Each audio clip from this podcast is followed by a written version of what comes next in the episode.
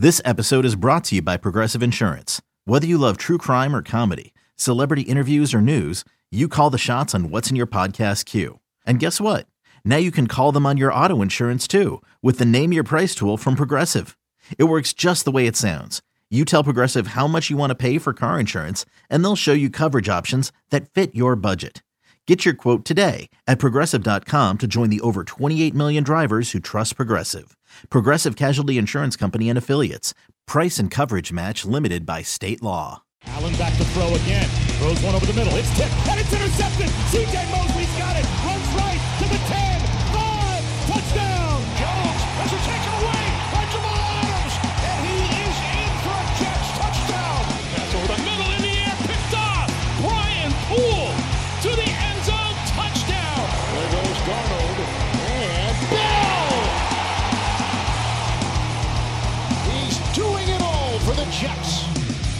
welcome back to another episode of the Cool Your Jets podcast. I'm your host, Ben Blessington, with Michael Nania, and we have a very special guest this week. Thomas Hennessy, the long snapper, is here to do an interview and a film session. Uh, so we're pretty excited about this one. Michael is obviously a big uh, Thomas Hennessy fan. Um, your consistency, Thomas, is is pretty impressive. So Michael has had a lot of analytics and articles written about you. So Yeah. we're excited to to talk to you uh, and and get to look at some film. But really quickly, uh, how are you doing with the quarantine and, and staying indoors? Yeah, th- uh, thanks a lot for having me on. I've definitely seen some of Michael's posts. Um, they're nice. They're nice to see. They're a small little ego boost sometimes when I, I see come across that, my. that is just feed. awesome to hear. Yeah, and um, but quarantine uh, is going well. Everyone in my family's luckily been safe and healthy. Um, and in terms of working out and football, I've been working out in my childhood friend's garage up in Rockland County, New York, and um, so I've been able to lift weights and stay in shape and um, train at fields here in New Jersey to snap and run. So it's been going well. That's all. Are you with your, your brother Matt, who just got drafted uh, a few weeks ago?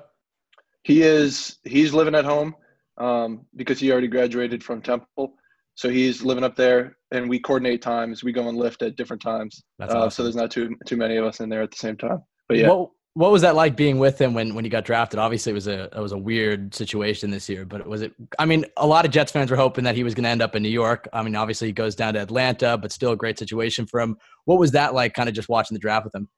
yeah, it was amazing. Um, we had a draft, a little draft party at the house. There were less than ten of us there, just really immediate family.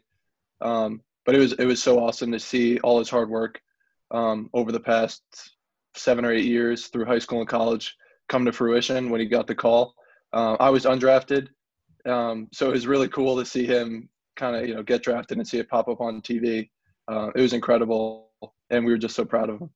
Well, well, you mentioned that you were undrafted, but you were traded for, which does show that you did have some value early on in your career. What was that like Yeah. the, the day that you heard you were traded from from the Colts to the Jets?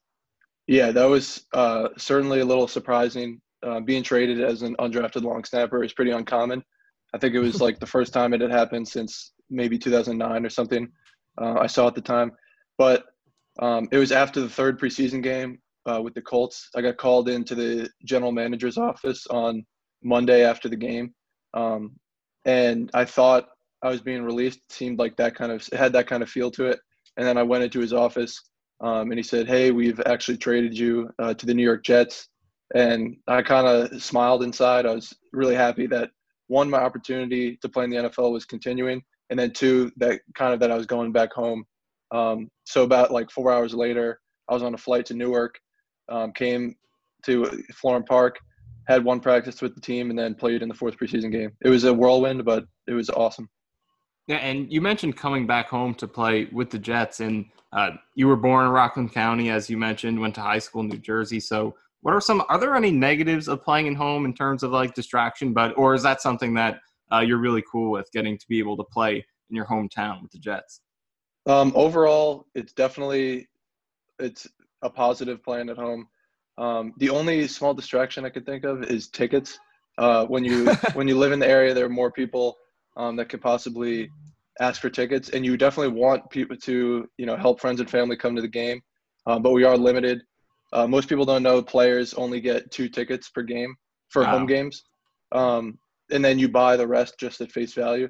Um, so it can add up, but it's definitely great to be able to have um, your close family and friends come to games. Yeah, and as we go into this season, you know, Matt Hennessy, your brother, just got drafted, but the Jets also drafted, you know, later in the draft, uh, a new punter that you're going to be working with, Braden Mann. So, um, how hard is it to adjust? Um, you know, you had you only got to play with Lachlan Edwards these first few years. So, uh, how much of an adjustment is there when you have to work with a new holder, a new a new kicker, uh, just that overall that group of three right there uh, when there's any transition? Yeah, um, there is there's a little bit of an adjustment. It's honestly, it's probably like it's probably not as much of an adjustment as people think. Um, we are professionals, and you know, through my time through rookie mini camps and through having different kickers and punters on the team in the off season, you do get used to snapping to different people. Um, so you kind of just you're forced to be able to adjust as quickly as possible. Um, so it's really just about earning trust as you, with each other as quickly as possible, um, and kind of you have to trust the other person because sometimes you get to a team and um, for for example, a kicker who joins a team midweek, um, they need to trust that operation even though they had never worked with it um, because their opportunity is is right there in front of them for that Sunday. Um, so you just kind of have to adjust. And ha- have you seen any of the highlights of Braden Mann? He's a, a record setter. He was a record setter at Texas A&M. I think he has a career distance record uh, in college football. So you know he's a really talented guy coming in. So do you know anything yet about him? Have you been able to talk to him yet? Um, I've I've just seen the little things on Twitter. I honestly don't know too much. Uh, I did reach out to him, um, and I've talked to him a little, and I've gotten a chance to see him in some of our virtual meetings with the Jets. Um, but yes, just still excited to get back to the facility whenever we can, and it's a lot it's a lot better, obviously, to see everybody um, and actually practice with everybody in person. Yeah, it's pretty exciting um, from watching some of his work uh, at Texas Texas A&M. Just knowing that the Jets, you know, can really uh, pin teams deep inside their five and flip field position, and it really is going to, you know, create an emphasis and when when they are punting the ball that they can really change the game. And and so I'm excited to see what uh, the work that you guys do um, uh, this season. Um, but obviously, it, it's a little weird. Um, you know, we don't know when you'll be able to go back to practice, but when you do have typical practices, so I guess the last three years of your career, what is a typical practice like for a long snapper, a punter, a kicker? Because obviously, you're not you're off to the side a lot of the times, and then I guess you're doing other special teams drills. So what, what is that kind of like, and how much time do you spend away, you know, from the rest of the team? Yeah, that's a great question. Um, so during the week, during like a normal game week, I'll use as an example during the season. Um, I snap three times a week, including game day, really. Um, so we have so Monday is the day after the game, um, where it's just really film and lifting, and we do all that together, uh, meaning offense, defense, special teams, and then Tuesday is our off day.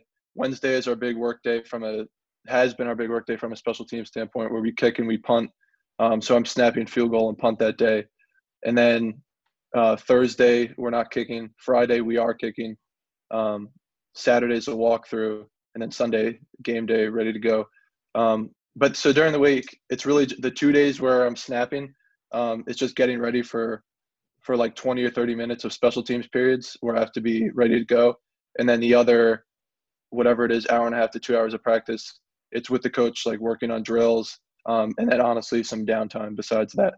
And then in terms of meetings, our meetings are a little shorter. We just go to really special teams meetings every day, uh, which can be anywhere from 30 minutes to an hour. And then we don't go to offensive and defensive meetings. So we're either yeah just hanging idly or meeting with um, our special teams coach. And your coach actually is a, a, guy that we wanted to ask you about, Brant Boyer, who has done a really good job since he's come over to the Jets, really helping uh, to turn over a unit that was struggling in the past, but since he's come here, he's really turned it around. So, what do you think are some of the things that make him such a great special teams coach? Um, I think number one, um, that he played at such a high level on special teams for a long time in his career, and he just understands what players go through um, day in and day out, and his ability to relate to the player and and teach us wh- when he's been in our shoes is is pretty awesome. Um, his ability to like ask for feedback um, and adjust to the needs of specialists and special teamers. Um, and then the standard he sets is just very high. He definitely demands excellence from us every day. Um, the goal is to be the number one special teams every year. Um, so yeah, just like setting a really high standard and then being able to communicate and understand um, how the player understands how to do exactly their job on every rep. And you mentioned the goal of being the number one special teams unit. How how did how does how is that evaluated in terms of uh, what are some of the things overall that uh, Brant Boyer in particular and you guys are trying to accomplish when you're trying to be that top special teams unit? Yeah. So I guess I mean I know the way it's usually measured by the public is the that DVOA stat Yeah, that yeah. that people see. I mean we're not really looking at that. You can't really focus on a result. You have to focus on your process, Right. um, and then hopefully achieve the best result you can. Um, and everything and everything we do. That's we, when you get into trouble, you start just looking at the result. Um, so I mean, it's just it just really comes down to just focusing on, um, you know, for me, it's throwing a perfect snap, blocking, and then getting downfield to do as much as I can in coverage. Um, for punters, it's pinning the team on the sideline with with as much hang time as possible. Um, with you know, with gunners, it's making beating their man, making tackles, kick return, making your block. Um, so just every single person doing their job, and then hopefully you look up and then um, you do have the number one special teams. And we're going to talk about a lot of those things right now. We got uh, a bunch of clips here of you from this past season. You led long snappers with four tackles this past season, so we've got a few of them here to look at. So first, Thanks, this one uh, against yeah, it's it's really it does not get enough respect. Uh, not just you, how good you are, but um, long snappers in general, their impact on the game. Yeah. So we got a few clips here of some of your best plays from the past couple seasons. First, this one against Cleveland.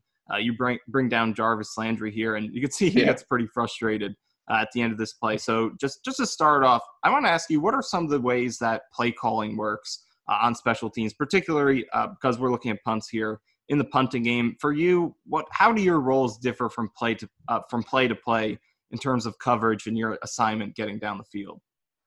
Um, yeah, in in coverage, you know, my assignment is pretty simple. It's just like try to get down and affect the returner um, in any way I can.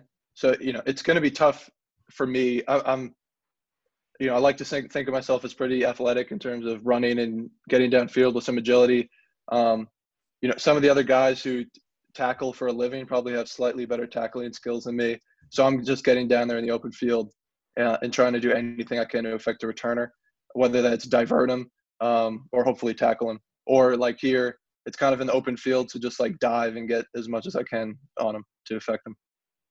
And what are some of the things that you guys in the film room and Brant Boyer that you're looking at on film uh, to try to try shut down other teams' punt return, uh, just punt return units in general? Yeah.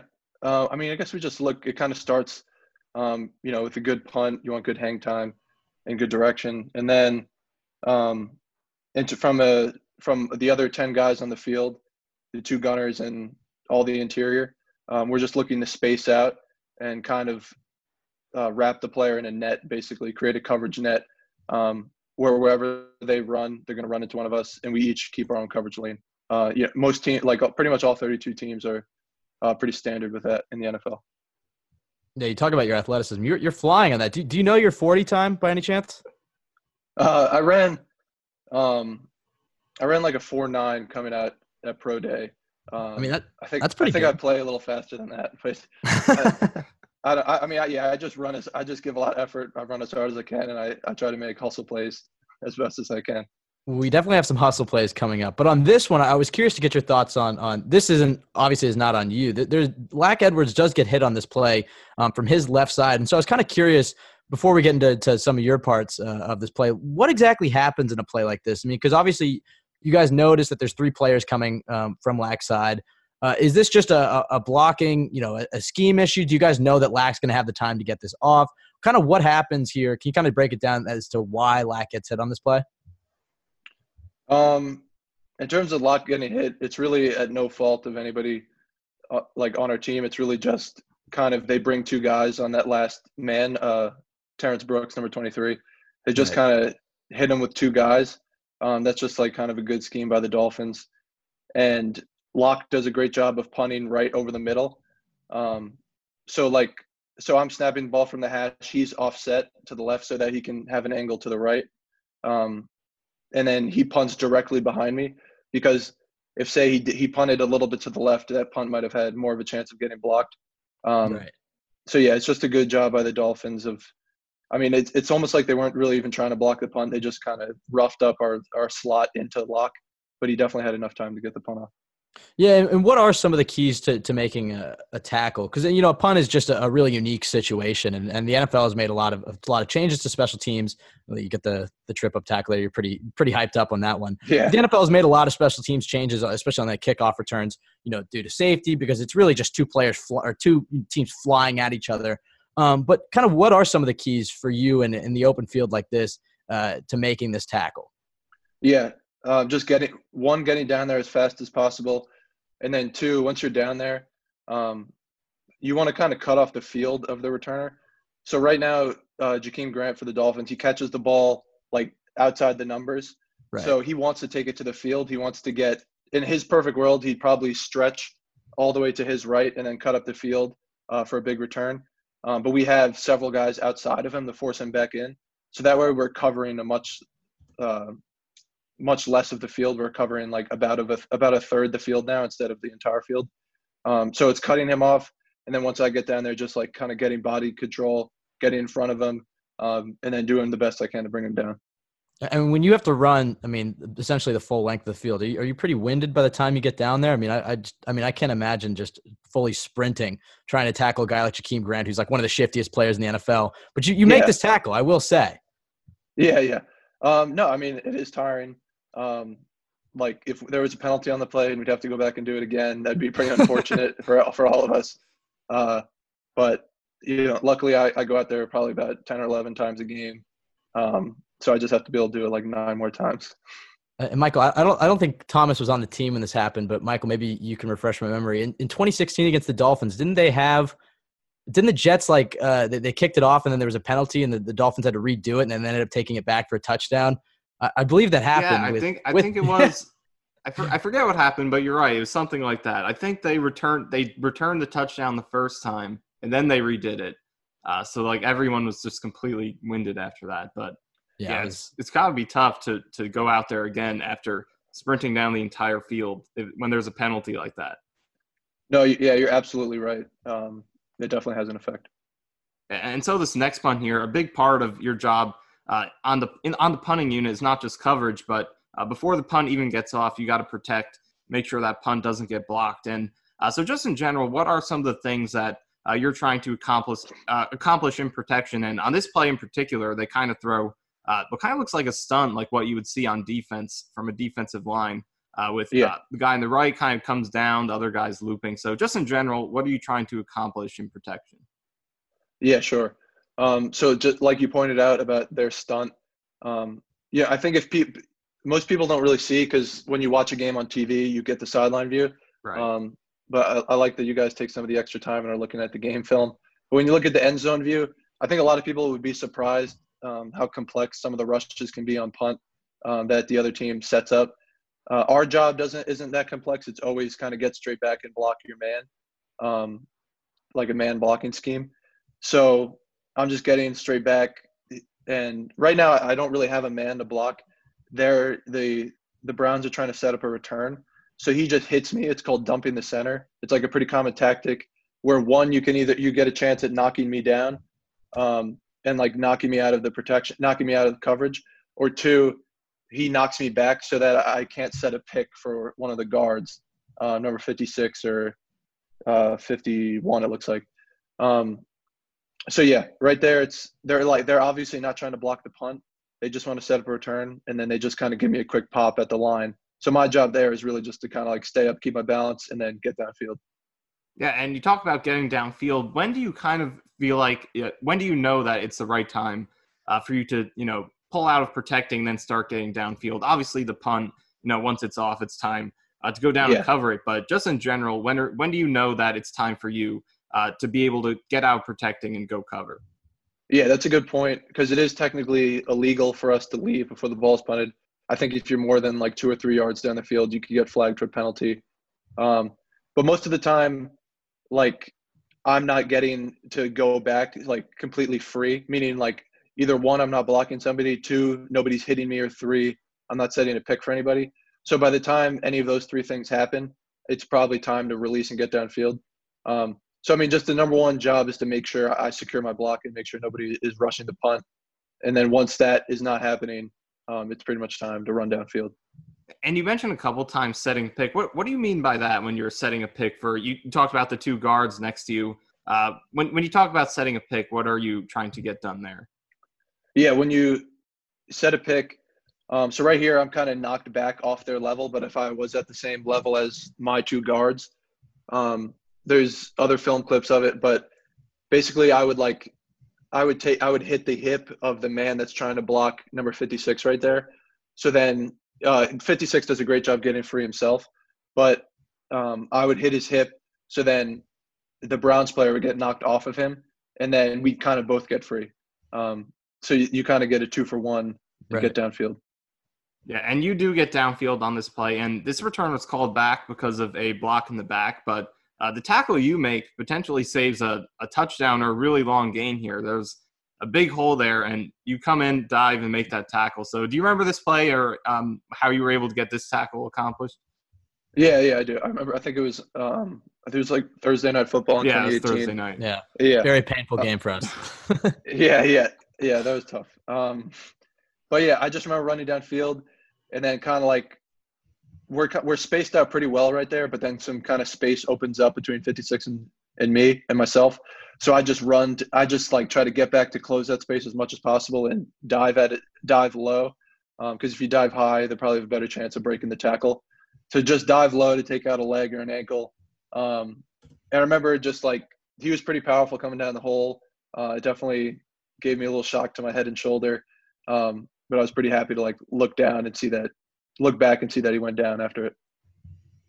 Yeah, no no celebration that time, but but certainly a, a pretty good Yeah, tackle. I guess the penalty would have called it back. But um, uh, next, before we get into to exactly um the the play here, um, what are what's some of the criteria for for a perfect uh snap, uh, specifically on like a long snap like this? You know, like a basketball uh shooter kind of has you know beef, like you know, says bend the knees, elbows, eyes. Uh, follow through. Like, is there anything like that that comes from from a technical standpoint when you're snapping a ball like this? I mean, obviously this is a perfect snap, like most of the ones that we're watching. Um, Yeah. But is there anything technically that, that you have to remember every time that you're snapping a ball? Yeah, there's definitely cues you give yourself. Um, I know from, from like a sports psychology standpoint, you- you're not supposed to really ever give yourself more than two or three cues at once.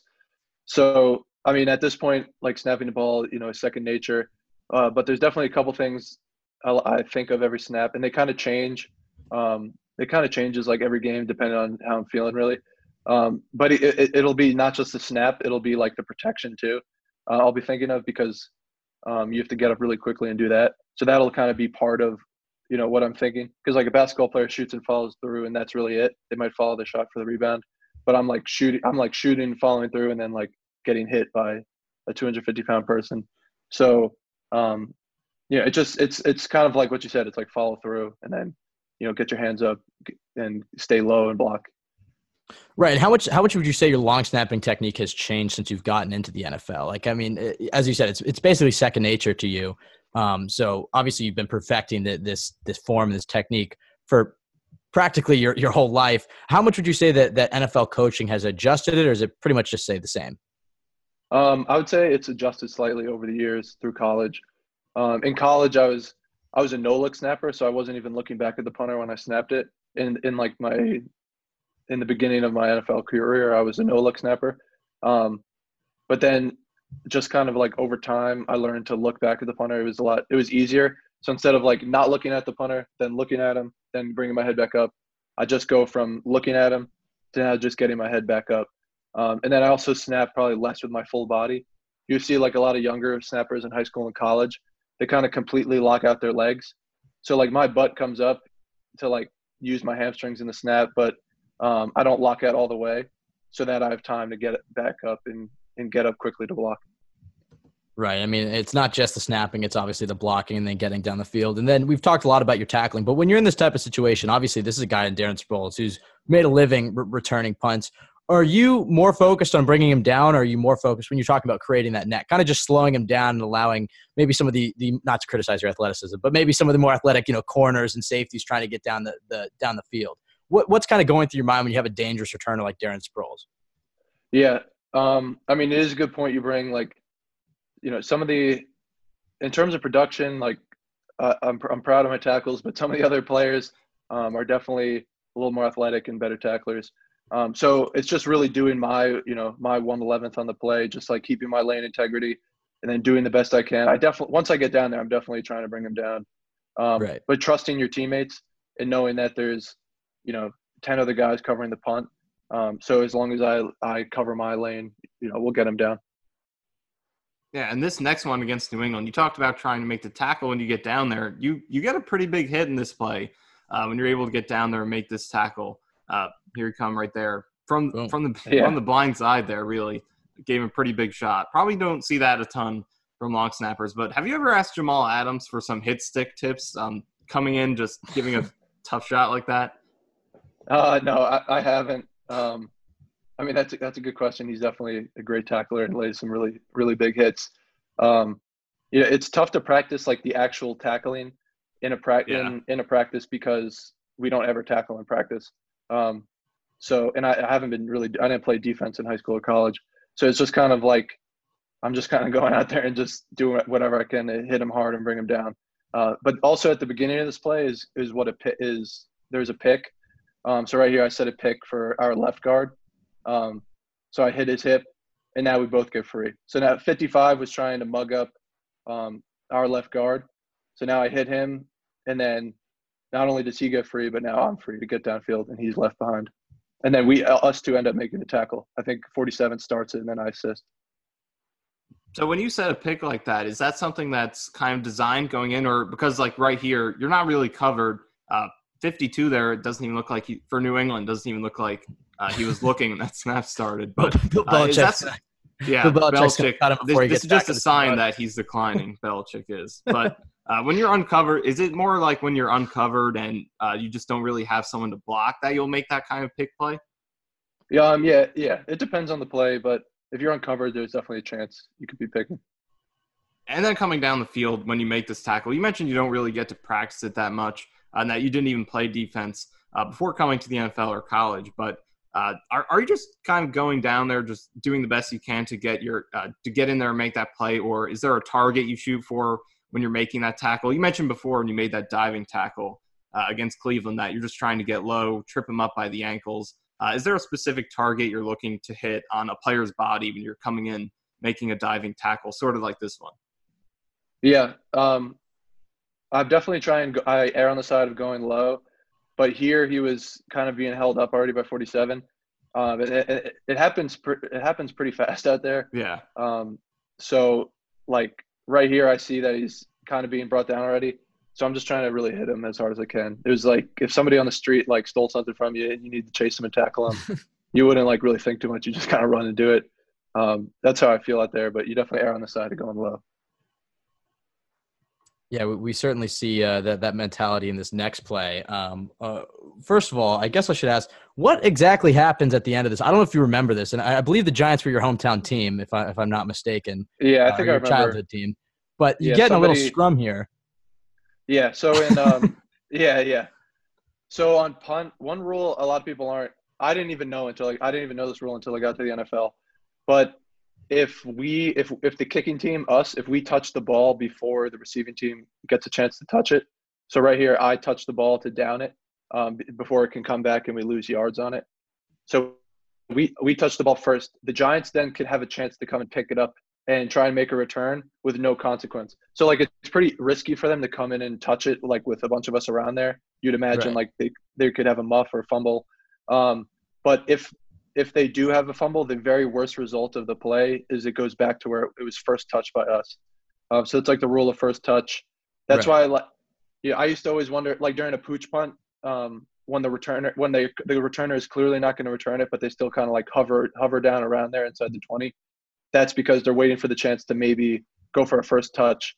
Um, there was a play like with the Raiders and the Broncos in either 2019 or 2018 where Dwayne Harris picked up a ball that had been touched by the Broncos and took it like 99 yards for a touchdown. Um, and that was like a perfect example of of a receiving team exploiting the, the first touch rule. So that was So just Mike. The yeah, sorry, number 31, the Giants trying to pick up the ball and make a play, and I, and me just taking him down to make sure nothing happened. Yeah, you, you had to pretend like you're you're out in the street and he, and he took uh, your wallet or something. Uh, are there other rules? I mean, you bring up a, a good point there that that a lot of fans don't know about special teams, but specifically about downing punts. Are, are there a lot of rules or, or things that coaches are preaching um, that many fans probably don't think of when they're watching plays like these that that immediately come to your mind? Um, because I didn't even really think about that that he could pick that up and, and try to run with it. Yeah, uh, there are a lot of rules. We definitely spend a lot of time going over like situations. Um, that's pretty huge for your success because you never know when a weird situation is going to come up. And the NFL rules seem to kind of get a little more complicated every year.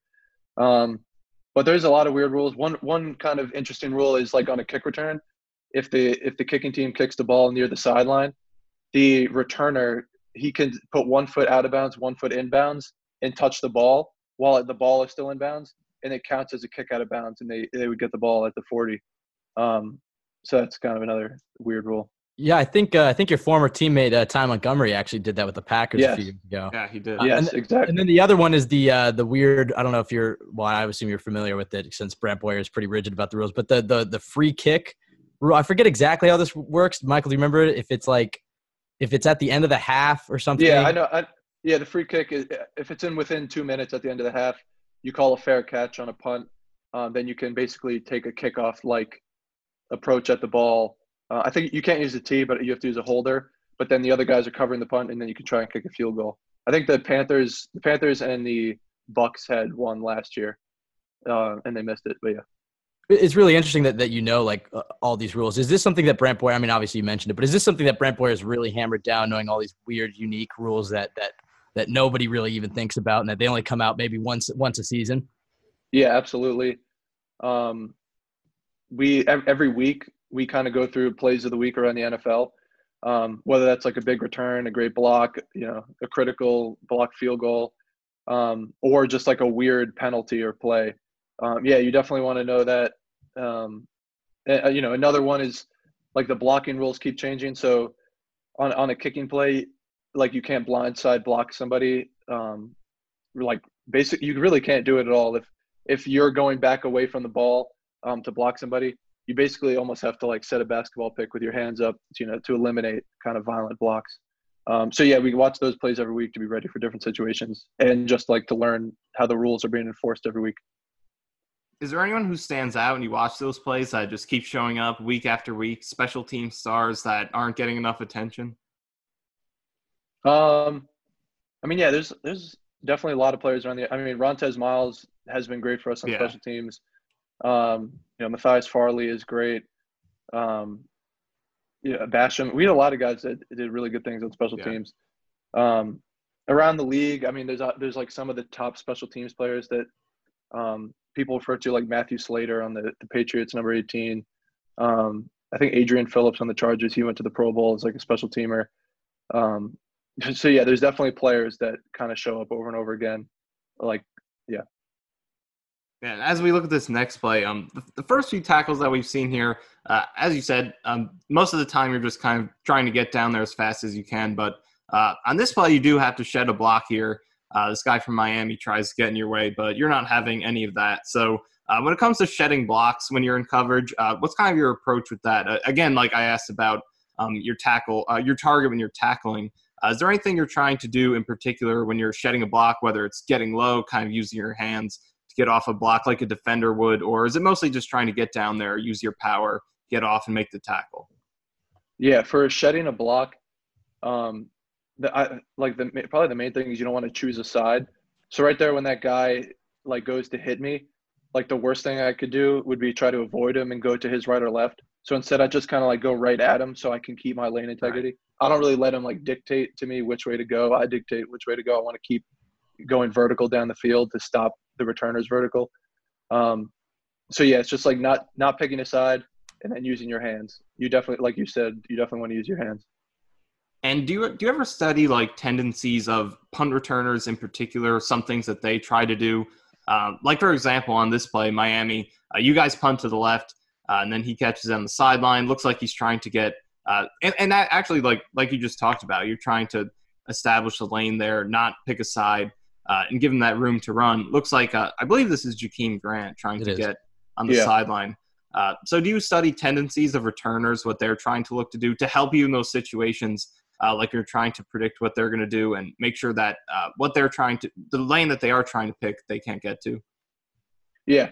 Sure. So that's yeah, that's definitely part of your your weekly preparation. Um, you know, number one, just to like have great snaps all week and practice in the game.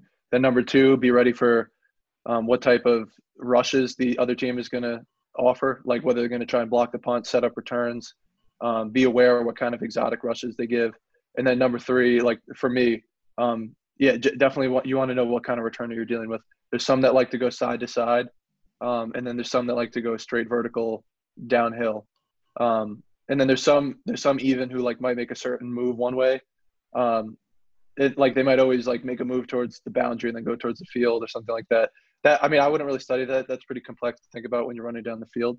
Um, but just knowing if you have like a, a jitterbug returner or more of a vertical returner is good to know.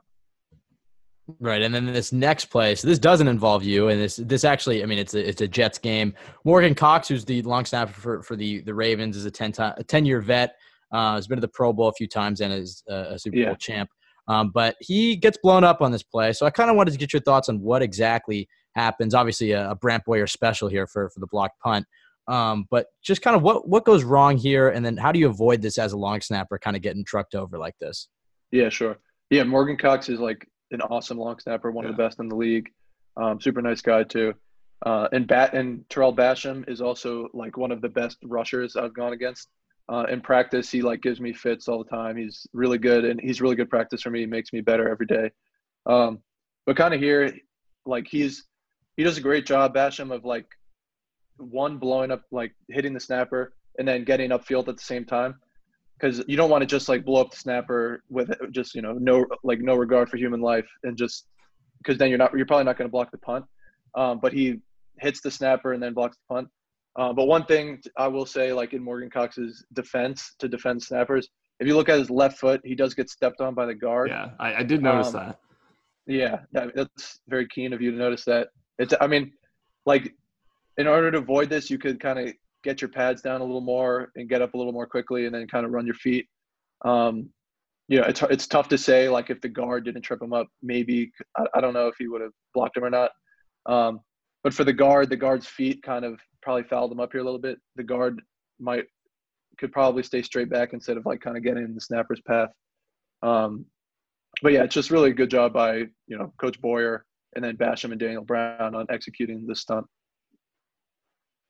And would you say because the right because the, the left guard there does kind of trip him up? Would you say that uh, because the set he takes there, like the the way that he puts his right foot out there, uh, just so far wide, it, it's almost like there's nothing Cox really could have done to kind of get through that. So would you say that he kind of takes the left guard there uh, a little bit too wide of a set?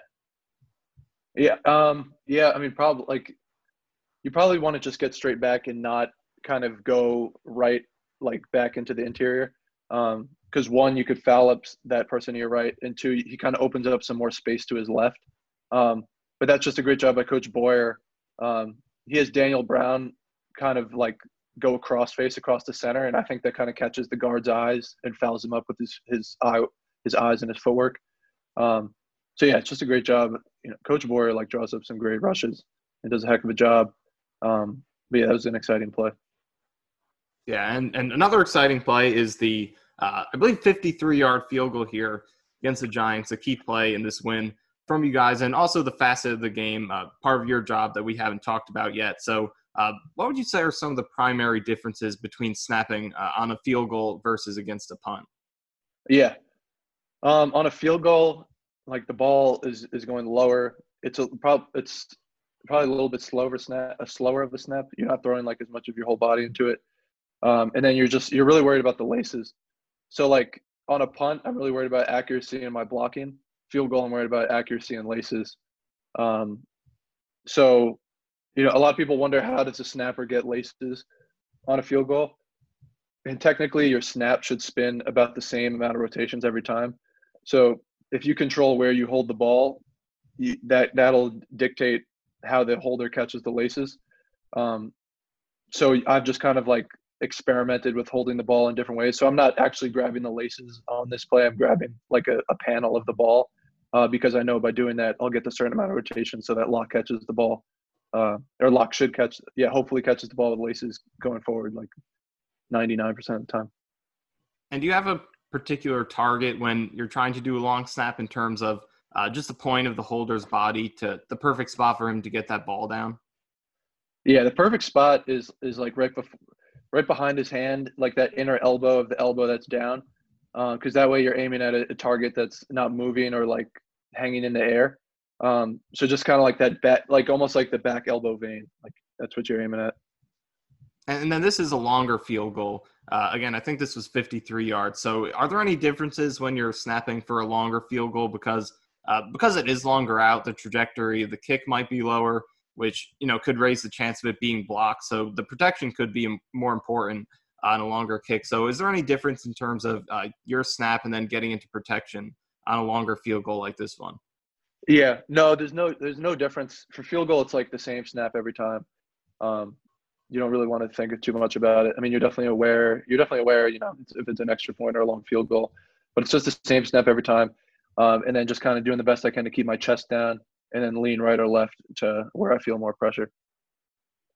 Right, and then in this next clip, this which is the last clip of of the film portion, um, this is a game-winning field goal, and you know while the Jets were for the most part out, of, I mean they were four and eight, so they're pretty much out of playoff contention. Hopefully, you'll have some more game-winning kicks uh, earlier in the season or maybe in December when the Jets have a better record. But who is more nervous in the situation? Let's pretend this is, you know, to go to playoffs or something. Who would be the most nervous in the situation? Is it you, the holder, or the kicker? Because if one of you three messes up, I mean, the New York sports media might might go kind of crazy. So, uh, yeah, are, what what's going through your mind? I guess as you're as you're coming to the line, and who would you say is the most nervous out of the three of you? Um, I don't know who the most nervous is. You know, um, I'm sure Sam has answer, answered questions on how he felt before the kick, and I'm sure he felt he felt great.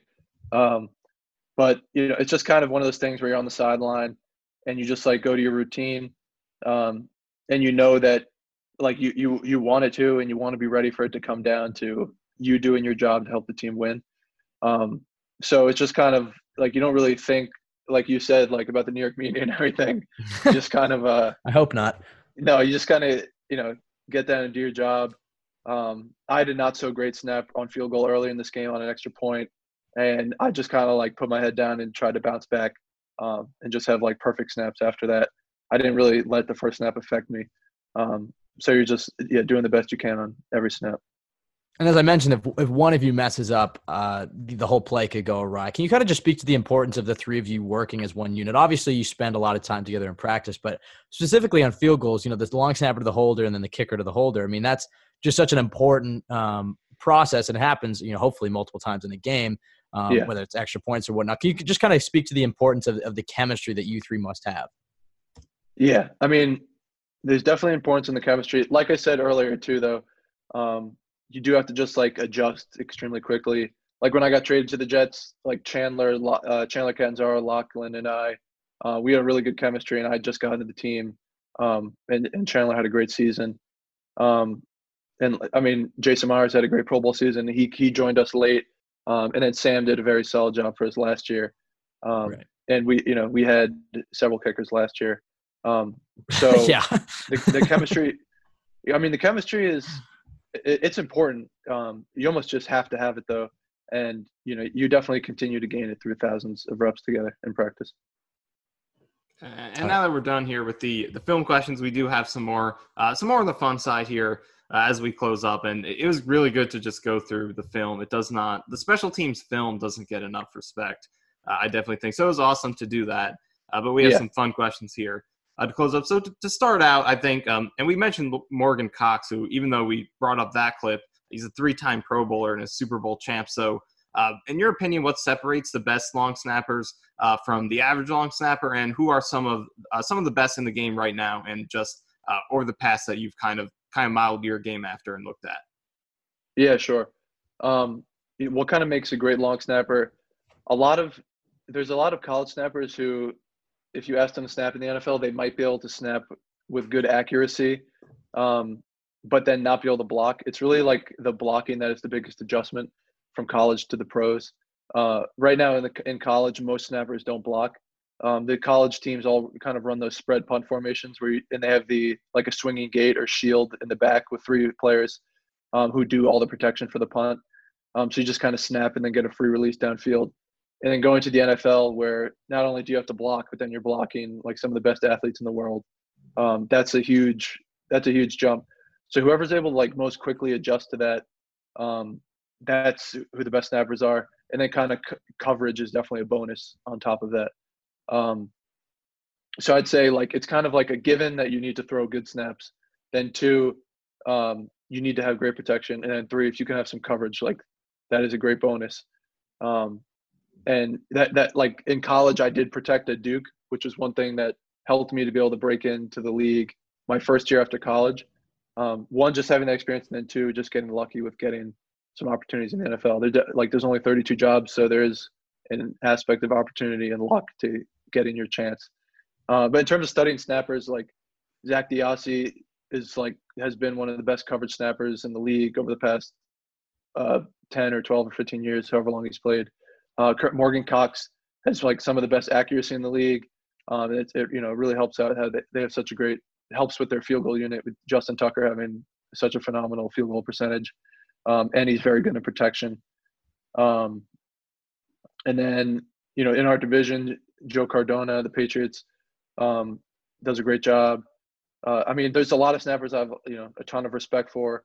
You Patrick Mannelly, he's like the OG snapper. He also he went to Duke and played O line there, um, but his his snapping and protection ability is you know, second to none. Um, so yeah, definitely all those guys I've watched film on and look up to and have uh, modeled my game after a little bit. And, a follow up to that question, because you talk about the the how the snapping is basically a given, but then the tackling ability and the ability to get downfield is, is kind of what separates you in the NFL. What do you think you know made you stand out um, to the Jets in 2017, or even to the Colts to know that hey, this is a long snapper, but we're going to trade some assets for him because you know we recognize that he has these gifts. What are some of the things that you thought that stood out in your training camp with the Colts, or your preseason games that that draw uh, that that drew the Jets' eyes? Yeah, um, you know, one just like being able to protect as a rookie is pretty rare. Uh, most players kind of struggle a lot with protection, and they need a couple years to develop. And then, um, I mean, a lot of great snappers in the league now. It took a couple years for them to break in, and they're doing a phenomenal job now. Um, the the experience I had protecting at Duke was super helpful. And then, I think you know, I'm kind of a more athletic guy. I think for a long snapper, um, I definitely take pride in that. I take pride in like developing that in the weight room and running sprints. Um, and you know, I just like I just kind of have a chip on my shoulder, like work really hard, uh, lift hard, um, and be in the best shape as possible. So then I'm not just like an unathletic long snapper who can throw the ball back. I want to be I want to get as close as I can to a position player. I'm not quite, which is why I had to become a long snapper. Um, but I try my best to to do that. All right, back back to the fun questions. Who would you say are your closest friends on the team? Obviously, unfortunately for you, Lack Edwards probably won't be coming back this year. Who I imagine you probably developed some sort of a friendship with. The Jets will most likely have a new kicker this year as well. Um, so I guess the the three Musketeers, the trio that you've probably spent a lot of your time with last year, probably won't be back. So who are some of your other closest friends on, on the team? Yeah, I mean, I'm definitely friendly, you know, with all the guys on the team. With um, you sit and eat lunch with like uh, uh, definitely a lot of the other special teams players like um, Frankie Luvu, Henry Anderson, some other guys who you talked to, uh, Brandon Copeland, who was on the team last year. Um, but like by far and away, I spend so much time with the kicker and punter um, that you definitely develop a good relationship with them. And uh, you know, Locke will be a lifelong friend um, after playing with him. Yeah.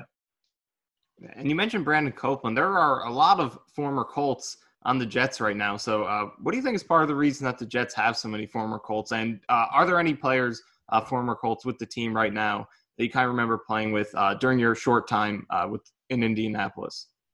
Yeah, I really have no idea. I could not give you an answer to the Colts connection. Um, but Henry Anderson was on the team in Indy, Nate Hairston, uh, Matthias Farley, and then there's probably a couple others um, that I'm forgetting. Um, but yeah, I remember Nate Hairston was he was drafted in in the class where I was an undrafted rookie with the Colts. So we did like did all the rookie um, classes together. Uh, and then Matthias Farley, he was the personal protector when I was trying to win the job in Indianapolis, and then he ended up being my personal protector last year. So that was funny to see it come full, uh, full circle. How offended would you say you are that that Madden still does not have long snappers in the game? Yeah, I mean, yeah, they do not. They they have us in the game, but we're listed as like tight ends and centers. Yeah, what's um, that about? yeah, uh, I know. I'm I'm honestly I'm a little offended. I'm not like too offended because it is tough to rate us in, in the video game. Kind of everyone just you automatically get a perfect snap in Madden. Right. Um, that would suck to be playing and then just randomly get get kind of bad snaps. Um, and then the you know the special teams kind of graphics and uh, gameplay is not advanced enough to kind of factor in right. um, how good special teams players are.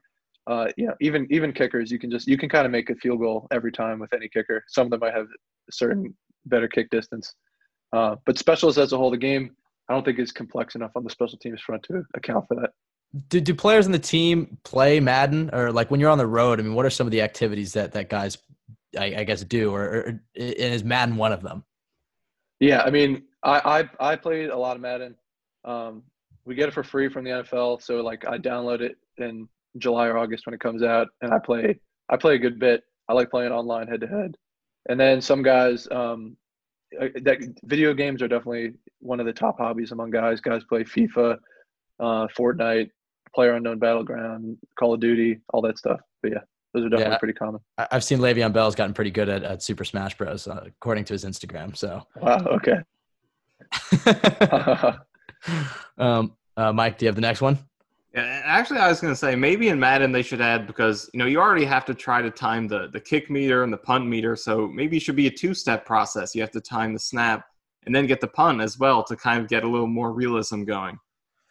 Yeah, I'm not. Yeah, you're definitely right. That that is that is a good idea to time something up where you have to snap perfect and then have a good block so the punt doesn't get blocked.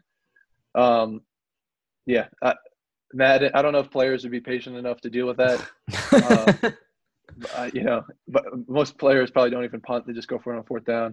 So yeah, Yeah. And, and do you have, and just kind of bounce off of the Madden question and to go back a little bit to, uh, we were talking about the film. We showed some of your tackles, but uh, do you have a particular career highlight? Because I, I feel like most players, you ask, if they play a position on offense or defense, you can kind of, it's easy for us to kind of pick one out, whether it was a pick six or a clutch touchdown or something. But uh, for you, we did show some of your tackles, but is there anything that stands out to you as a career highlight? And uh, would it maybe be something that doesn't stand out quite as obviously to us?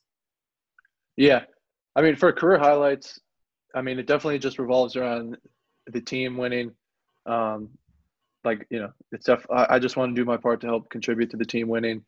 Um, so like even though on some game-winning field goals, uh, where I just like did the same thing I do every time, um, it was very cool to be part of the kicker like having an awesome moment in our team winning. So like the like Chandler hitting a game-winning field goal in overtime against the Jaguars my rookie year, and then Sam hitting that field goal we just watched against the Dolphins this past year. Um, those were like those moments felt incredible, and you know, just from like a team standpoint, and then just like individually, anytime I make a tackle, like it definitely feels great. Um, like my rookie year, I had two tackles in one game against the Browns, um, and, and a forced fumble. That felt really great. Uh, in the beginning of this season, I got off to a hot start with tackles, um, and that felt awesome. So, yeah, I definitely like getting tackles, even though it's like it's not the most important part of my job. Um, it's the most fun part. So, yeah. Would you say that you have a, a career goal for your future seasons? Maybe uh, making a Pro Bowl or uh, maybe scoring a touchdown on, a- on a fum- on a muffed punt or something. Is there something that you you know maybe in the next five years or something you, you're hoping that you can maybe accomplish? Yeah, I don't. I don't have a goal for that per se. Um, my goal really is just to like go in every day and have great snaps and practice in games. I really just kind of take it one day at a time. I definitely think about the big picture sometimes, but um, I really just break it down day by day and week by week. Um, and hopefully that I'll look back and then be able to say some of those things and maybe something cool like that might happen. Uh, what's the worst joke somebody in the locker room has made about your last name? Um, I mean, I just get like, you need to have a sponsorship a lot. I get tired of hearing that because I don't think NFL players are allowed to have uh, sponsorships with alcohol brands. Even the, the NFL can, obviously, with like all the Bud Light commercials and everything. Right. Uh, but we're not allowed to have that. So I get sick of hearing that. Uh, one, just because I hear it so much, and two, uh, I guess I'm kind of sad that I can't have a sponsorship like that. That would be great. Do you drink it often? No, I don't. no, I don't. It was it was my first legal drink when I turned 21. Um, I had Hennessy, but other than that, I'm not like too big a fan of the taste. But it's definitely funny. You have to keep a bottle around because it's my name. And speaking of taste, one of the uh, one of the tastes that the New York City area is known for is uh, it's pizza. And you grew up in Rockland County. I actually grew up pretty close to Rockland County, up in uh, in Orange County, so pretty close Oh, to nice. you uh, on that Yeah. side of the Hudson River. So, uh, but now you're playing with the Jets. You went to high school in New Jersey. You've been all around the New York City area. So, which which region do you think has the best pizza in the in the in, in the entire area? Uh, and which place in particular do you think has the best pizza? Um, yeah, it's a great question. Um, I'm sure that's a pretty hot topic. I'm sure everyone kind of has a heated opinion. Yeah, tread lightly that. I mean, I, I can just tell you, like, different region. I mean, pizza just tastes really good. So, like, anytime you have an amazing slice, you might leave and say, like, that was the best slice I ever had. So, there's probably been a couple times where I've said that. Uh, but up in Rockland County, Napoli's is really good. Um, I think an episode of Sopranos was filmed there. It's uh, it's right on Route 304. They have a really good buffalo chicken slice. Um, I lived in Jersey City for for during my second year with the Jets, and Porta Porta Pizza is really good. It's like wood fired Neapolitan pizza. Um, and then out here in Florham Park, um, I've had Nona's Pizza and Pomodoro, um, and those are both phenomenal. So yeah, I'm, I'm glad you mentioned The Sopranos, as I, I think I've rewatched the the whole series at least three times now. Uh, got through another one in this this quarantine, so I've been making good use of my time. But yeah.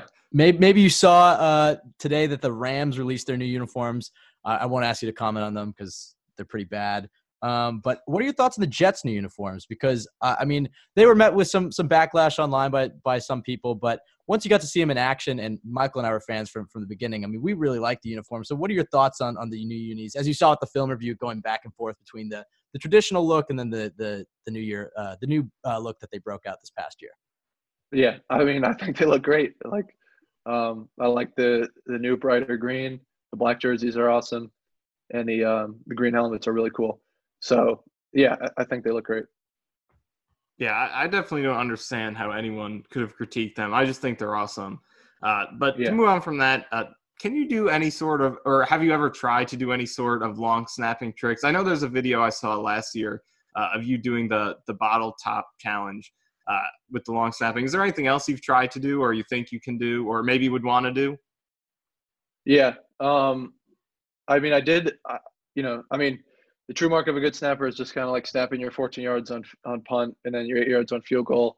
I did the bottle cap challenge. I had a bunch of friends kind of hit me up um, after a couple other snappers did it. Like, you need to do this, and then I got tired of hearing it and just I did it in one of my practice sessions one day. I really did get it on the first try, but it is also not that hard to do. I mean, we did loosen the cap a little. It would be physically impossible to make it come off without doing that. Um, and then just kind of have to snap it, like throw a good snap, um, and you'll knock it off. Um, so yeah, but in, in college I did a couple. I like snapped the ball off the top of our stadium into a trash can, um, and that's on my Instagram account. Dang. All right, last question for you, Thomas. You've been so gracious with your time. We really appreciate it. What's the one thing that you want people to know about long snappers? Are, are they people too? Yeah, yeah, definitely people too. Um, I mean, I guess I just want them to know how hard we work at our craft, how hard a lot of guys work off the field. Um, and I think for the most part, long snappers tend to be pretty smart guys off the field who are definitely involved in off, uh, off the field off the field activities.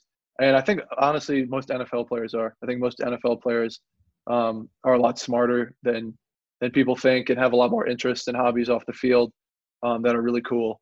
And that's one thing I've learned from getting up close and personal with players in the locker room is how interesting every guy is. There's so many different stories, so many different backgrounds. Um, and yeah, long snappers are definitely part of that. Well, yeah, I know you're you're definitely uh, bright off the field. You went to Duke, which is a terrific uh, college, but I can't say I love their, their basketball program too much. I, I apologize, but um, Yeah, that's fair. Yeah. you you could follow Thomas Hennessy at thenny43 on Twitter. Uh, make sure to shoot him a follow. We got to get your followers up, Thomas. I mean, you got to start tweeting some fire uh, stuff that we can retweet. Yeah, I'm lack. I'm definitely lacking on Twitter. yeah, long snappers are definitely trying to be seen, not heard. Um, I mean, obviously, there's the cliche about you don't want to hear long snappers' names. Um, I mean, there's a little truth to that, but it also is cool to be known for whatever it is, getting tackles, or maybe doing something cool off the field. Uh, but yeah, I appreciate you taking a shot at my Twitter follower count. um, I'll try to get that up. well, again, we appreciate you coming on. Um, we hope everything's uh, safe at home and that you're staying inside and staying healthy.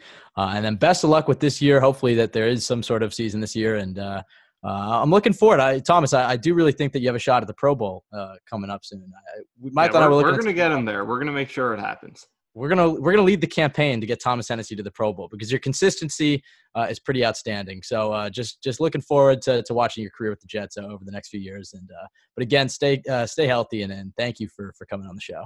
Yeah, I appreciate it, guys. Um, I'm definitely like very impressed with your your willingness to learn more about special teams and and promote some of the finer points of the game. That's pretty awesome. You don't really see that in the mainstream media. Um, so I think it's really cool that you guys do that um, and definitely keep the pro the pro Thomas content coming. uh, but yeah, we'll, we'll start a hashtag. Yeah, yeah. Thanks, all right, well, guys. Th- all right, thank you, Thomas. All right, and that was Thomas Hennessy, the long snapper for the New York Jets. Uh, again, we really appreciate him taking time uh, to come on our show. Uh, you can follow us at CYJ Pod on Twitter. You can follow myself at Ben W. Blessington, and you can follow Michael at Michael underscore Nania. Um, uh, you can find our show at jetsxfactor.com. Uh, half of this episode will be up on YouTube, and then the other half will be uh, only audio uh, as premium content. Um, but the whole audio version will be on iTunes, so you can find us there on, and on Spotify. Um, but uh, yeah, really cool stuff from Tom, Thomas Hennessy there. Uh, was was uh, pretty uh, intrigued by some of the stuff he said there, Michael. Yeah, it just uh, to to hear from him that he is impressed with our uh, intrigue and special teams is uh, that's definitely going up as a life accomplishment, a life memory. So that, I, didn't want to be pretty awesome. Pretty I didn't want to be too demeaning to, to ourselves and let him know that we, we don't have a life. So we're fully uh, ready to sit down and analyze um, some special teams, some special teams clips. But um, uh, yeah, again, just thank you guys for listening. Um, hope everybody's doing well. We'll have we have a few more of these film sessions planned. I mean, we're really enjoying doing them. We've been in contact with some other Jets players, some some Jets players we're really excited about. Um, so we'll have a few more of these coming out. Um, I mean, again, everybody's stuck inside and everybody's getting pretty acquainted with Zoom, so uh, yeah. that works uh, in our favor. And then we'll have uh, some other content coming out. Obviously, the Jets have made some moves uh, and could make even uh, some more free agent moves with uh, Larry Warford or potentially Logan Ryan, but they did sign Frank Gore. So we'll have a podcast uh, coming out in the next few weeks, kind of just breaking down some of the post draft um, news that's come out. But we'll continue pumping out these film sessions and these uh, these interviews, and hopefully that'll take us right towards uh, you know training camp and preseason if there there is one. But Michael, any last words before we go? Uh, get Thomas Hennessy to the Pro Bowl. Keep what the Pro the Thomas content coming. T Henny Pro Bowl yeah. is that is that what the the new hashtag will be? T Henny for Pro Bowl. I think that works. I think that works. We could. I think we can do better than that, though. I'm not going to settle for that. We're going to come up. We're going to come up with something, and we're going to we're going to get it going. I'm not. I'm not going to just settle on something right now because this is this is an, an important matter that deserves okay. more attention when we promote this episode on Twitter, we'll we'll, we'll include the the hashtag. Do we want uh, pumped out throughout the season because his consistency is pretty. And just even hearing about like the, the rotation on field goals, how it has to be perfect yeah. every time. I didn't even think about stuff like that. But um, really cool to sit down and talk with them. Really cool guy, and and thanks again to him uh, for for coming on our show. But that'll do it for us. Again, stay healthy, stay indoors, and and hope everybody's um doing well through this time. Uh, we'll we'll try to keep pumping out some Jets content, and then hopefully uh, we'll uh, keep marching our way towards uh, the Jets 2020 season. Allen back to throw again. Throws one over the middle. It's tipped and it's intercepted. C.J. Mosley's